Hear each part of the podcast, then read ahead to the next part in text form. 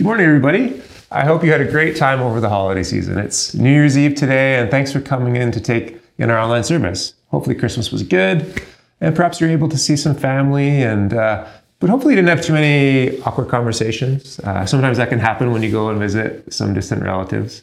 There's usually someone who wants to talk about politics, and uh, well, you know that's not going anywhere good. Uh, there's usually someone who has a plan for your life. Uh, when are you going to get married? Or are you guys going to have kids? Should you be eating that? Um, but I hope you did have some good conversations and maybe even picked up on some uh, good conspiracy theories about Joe Biden being a robot. So, in light of those examples, hopefully today's discussion is a breath of fresh air. We're picking up on our series, The Way of the Kingdom. We paused in December to pay attention to Advent, and today we're picking up where we left off. A short recap. We've been discussing that the way of the kingdom of God is about relational righteousness, treating one another in a Christ like way, and that it all stems from the heart. We've looked at how God is looking for an inner, heart centric posture that loves God and neighbor and even our enemies. And our most recent discussion was on the nature of secrecy and practicing our righteousness. When we give money to the poor, when we pray, when we fast, we should not do it to be seen by others, but trust that God sees what is hidden and rewards us in his way. So today we'll be talking about money. Uh, it can be a little awkward to discuss money, especially in church. Um, but today we're not talking so much specifically about money, but about the accumulation of possessions and about craving for more and more. Uh, we've got a stuff issue in our culture. If you have a garage, I take a guess that you probably can't park your car in it because of stuff. Um, we have a hard time getting rid of our stuff. We can have a hard time resisting acquiring more stuff. Um, I know that might hit close to home after Christmas. Uh, sorry, not sorry, but um, Jesus addresses addresses this in today's section. So let's read it together in Matthew chapter 6, starting in verse 19. Do not store up for yourselves treasures on earth where moth and vermin destroy and where thieves break in and steal. But store up for yourselves treasures in heaven where moths and vermin do not destroy and where thieves do not break in and steal. For your treasure is, there your heart will be also. The eye is the lamp of the body. If your eyes are healthy, your whole body will be full of light. But if your eyes are unhealthy, your whole body will be full of darkness. If then the light within you is darkness, how great is that darkness? No one can serve two masters. Either you will hate the one and love the other, or you will be devoted to the one and despise the other. You cannot serve both God and money. So, a big question I want to ask today is what do I love? What do I love? Jesus says we shouldn't store up treasure, things that we uh, value, things that we uh, attribute value to. And he, Jesus specifically addresses three things that the world would treasure. So the first ones are, are clothing. Uh, don't store for yourselves things that moths can destroy. Uh, having nice clothes and garments was and still is a noticeable way to tell someone's level of wealth. Uh, there's many stories in the Bible about the level of someone's expensive clothing showing how they're wealthy or have a high status. Um, this can also be true today. Second thing he warns about storing up is food storages that rats, mice, vermin can deplete. Um, the third thing he talks about are valuables like gold and jewels, other expensive possessions that, you know, they didn't have banks or safes in those days, so people would bury them in their house or hide them in their house, which was probably made of clay or mud, and thieves could dig in and, and steal them easily. And this is a biblical theme, not storing up wealth. You know, we think of manna in the wilderness uh, for Moses and the people of Israel. They received it daily and they were warned not to store up more and more of it because it would spoil overnight. And Jesus in the Lord's Prayer told his disciples to pray, Give us this day our daily bread, as an encouragement to trust God with each day's needs. We don't need to store up and, uh, because God will meet our needs daily.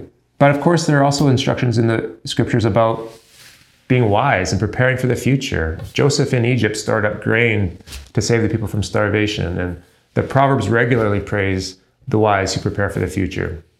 So Jesus' command isn't really uh, about not saving up for retirement or not saving up for a rainy day, but rather the warning is that anything that we can store up on this earth is temporary. It will wear out, be destroyed, passed on to someone else. There's a story about a rich guy who had three friends and he wanted to take his money with him. So he got one friend a third of his money, another friend, a third, and another friend, a third. And he said, Put it in my casket when they bury me. So the first friend went to the casket and thought, you know what, he's not going to need this. I'm going to keep some of it. And so he pocketed some of the cash. Second friend, same thing, went to the casket and thought, you know, I've got some big expenses. He wouldn't mind if I kept some. And the third friend, seeing this, was indignant and he said, You guys, how can you steal his money? You agreed to give it to him. His dying wishes you're not fulfilling. And so, self righteously, he walked up to the casket and put in a personal check for the full amount and walked away. so, the old saying is true you can't take it with you when you go. When we talk about earthly treasures, what are we talking about? We're not just talking about material possessions or wealth, but it can be things that we treasure like a relationship, uh, a business, another person, our personal security, uh, our family, our social status. These are also temporary and not ultimate. So rather than storing up treasures that won't last, Jesus says we should store up for yourselves treasures in heaven where moth and vermin do not destroy and where thieves cannot break in and steal. You know, in contrast to earthly treasures, heavenly treasures are lasting, they're permanent. Um, but what really is treasure in heaven? What are we talking about? I want to look at two ways we can think about treasure in heaven that are just insufficient. The first one is that it's the same kind of riches we have on earth, but we just have them in heaven. Um, you know, you have an image of a heavenly Scrooge McDuck. Sorry if you're under 30, you don't know who that is, but diving through a vault of gold coins and swimming in all the money. You know, we sing some lovely songs about golden palaces on a hilltop or having golden crowns and streets paved with gold in heaven. These are all images we see in scripture. It's all good. But, but in this idea, we imagine that treasure in heaven is just basically earthly treasures having a location in heaven. But I don't know if that really resonates with Jesus' teaching. Does it follow that if we do good and share on earth, then we'll get to be greedy and hoard wealth in heaven? It doesn't really make sense. So these are good images, but when we interpret them literalistically, they're deficient. And I, I think they lack imagination and an understanding of what true heavenly treasures are. The second bad idea, I think, is the idea of accumulating blessings of heaven on earth, that God gives us earthly treasures because of our generosity or obedience. Uh, this is often referred to as the prosperity gospel, which is a false gospel.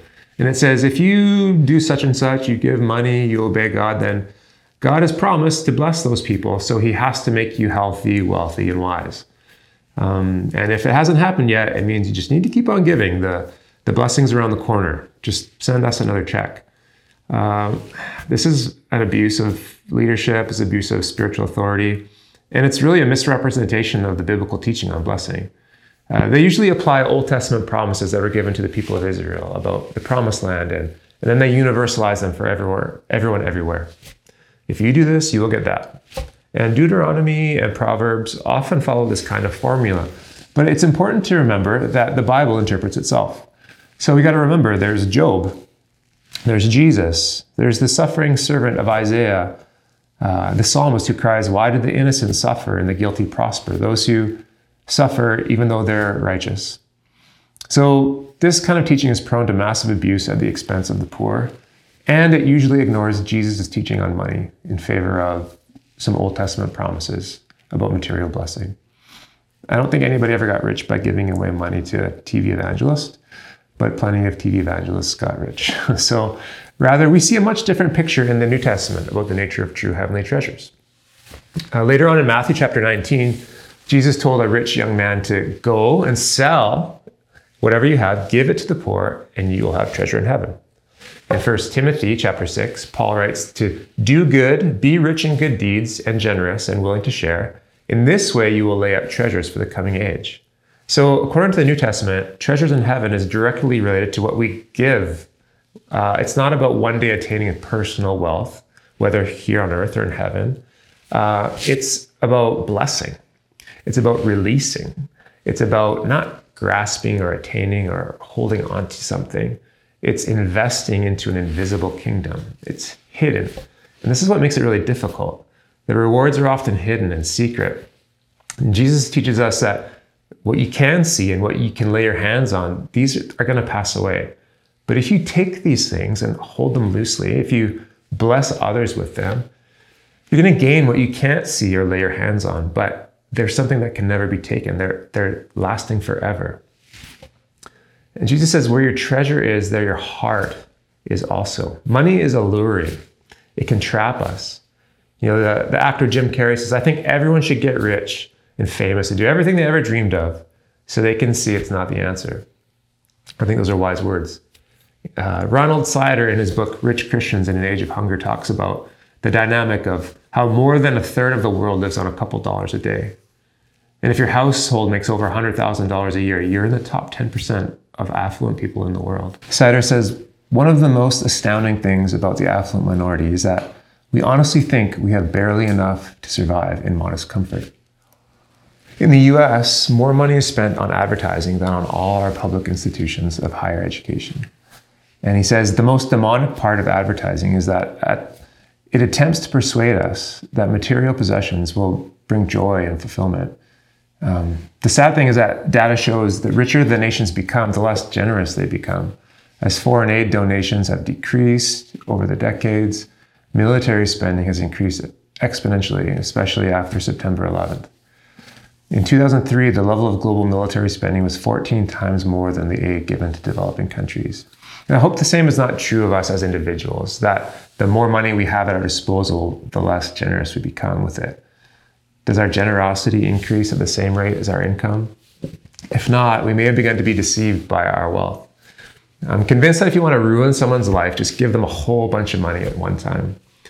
Uh, scripture teaches that the love of money is the root of all kinds of evil, and the evidence is in the young, rich rock stars who overdose, the, the trail of broken relationships in, Holly, in Hollywood. And, you know, we just see that when we put our hope in money, we, we find ourselves trusting on an empty promise. 1 Timothy 6 17 says, Command those who are rich in this present world not to be arrogant nor to put their hope in wealth, which is so uncertain, but to put their hope in God, who richly provides us with everything for our enjoyment. Command them to do good, be rich in good deeds, to be generous and willing to share. In this way, they will lay up treasures for themselves as a firm foundation for the coming age, so that they may not, so that they may take hold of the life that is truly life. We're not to become arrogant or put our hope in wealth, but rather be rich in doing good, being rich in good deeds, generous and willing to share. This creates a firm foundation for the coming age. It gives us access to God's life, the life that is truly life. What is the true treasure? The life that is truly life. The promise of uh, money that gives us is a mirage, it's a vapor, it's not true life. Our hearts, biblically speaking, are the center of our being, the driving force under the hood, so to speak. In his book, Desiring the Kingdom, James K. Smith talks about how what we treasure could be said to be what we love. And what we love is the direction of what we believe to be the good life. You know, if we love money, then we believe that having lots of money is a part of the good life. If we love other people, we believe that relationships are part of the good life. Uh, if we love being praised by others, we believe that having a high social status is a part of the good life. What kinds of things do we think of when we think of the good life?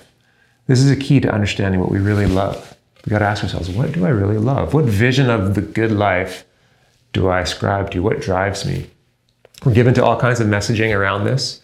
At the mall, we're implicitly told that the good life looks like the models and mannequins on display.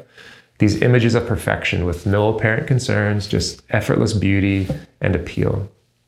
You know, at a sporting event, as the flag and the uh, the national anthem are accompanied by military imagery. We, are told the good life looks like winning over our enemies, uh, achieving a, a, national identity forged through blood sacrifice, as James Smith talks about. In advertising, film, and pornography, we're told that the good life looks like having sex with whoever we want. These visions and others run counter to the grain of the gospel's vision of the good life. The world's vision of the good life revolves around personal aggrandizement accumulation, whether material or non material. But the gospel's vision has more to do with what can be done for others, for God, through us, through our belongings, our resources, for the benefit of others, both inside and outside of our own tribe, including our enemies. Do not love the world or anything in the world, First John says. If anyone loves the world, the love of the Father is not in them. For everything in the world, the lust of the flesh, the lust of the eyes, and the pride of life, doesn't come from the Father the world and its desires pass away, but whoever does the will of God lives forever. So the second question we need to ask ourselves is How are my eyes? The next part of this passage says that the eye is the lamp of the body. If your eye is healthy, your whole body will be full of light. If your eye is unhealthy, your whole body will be full of darkness. If the light within you is darkness, how great is that darkness? So, what we see when we look at the world around us reveals a lot about us. It's like an ink blot, Rorschach test. You know, a psychologist holds up this ink blot test to find out what that patient sees in it. And the patient says, How did you get so many pictures of my disapproving father in law? Uh, ancient understanding of the eye was like a lamp that illuminates the whole body. If the lamp is working, there's light inside the house. If the lamp is not working or unhealthy, the house is full of darkness. And the Greek word that Jesus used for healthy implies generosity. And the Greek word he uses for unhealthy implies stinginess. So here we see the connection between our love, our treasuring, and our eyes. The desires of the flesh, the desires of our eyes, the pride in our riches. When we see something we want, we see someone who has it all and we envy them.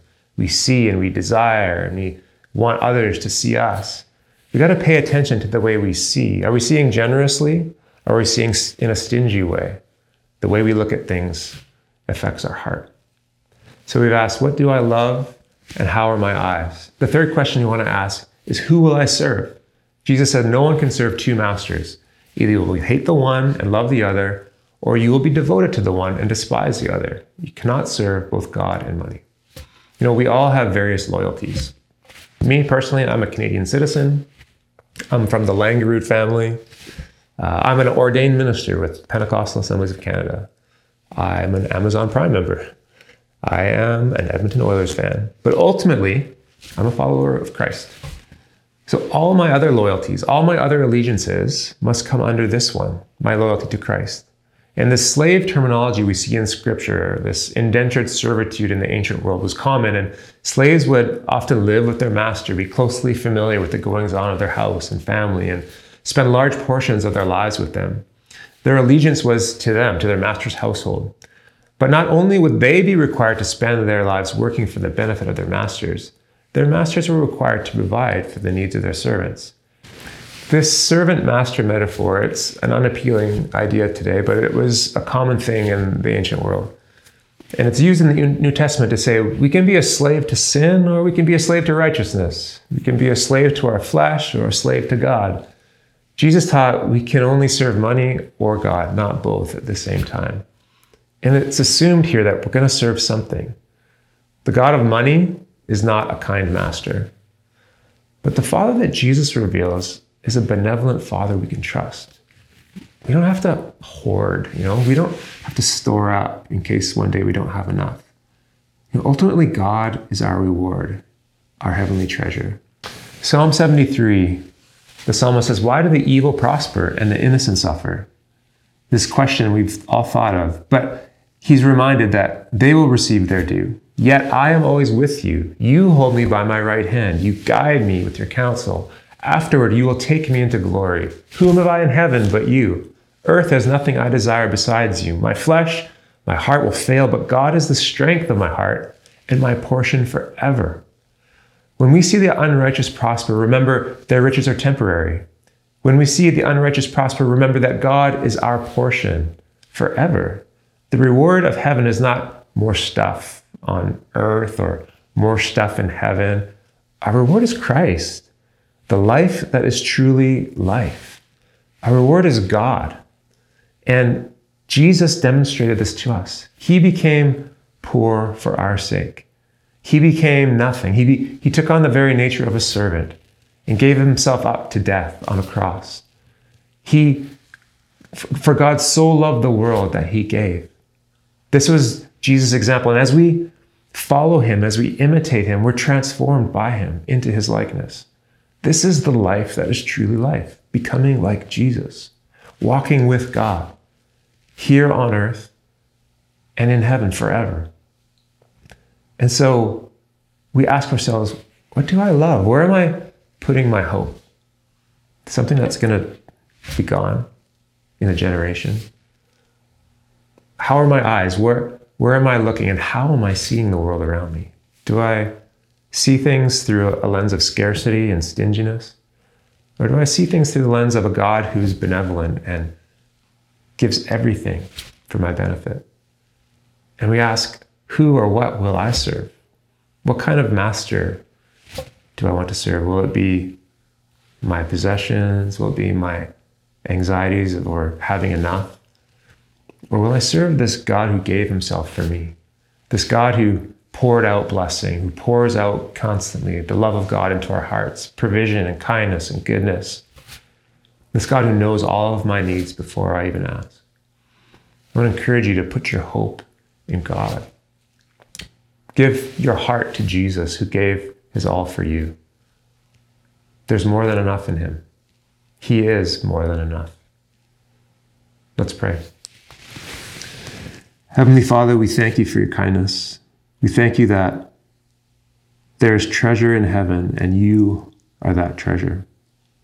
That you provide for all of our needs, that we don't need to store up and worry, but we can trust you with the things that we have in our hands, that therefore our good and the good of others around us, we have enough. Lord, I pray you'd help us to be generous. Lord, I pray that you'd help us to use our wealth to lift others out of their poverty.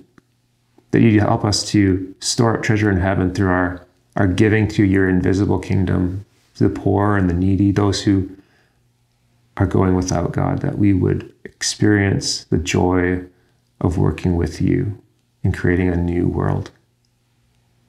Help us with this, we pray, Jesus, in your name. Amen. Hope you have a great New Year's Eve. 2024 is going to be awesome. We'll see you soon. God bless you.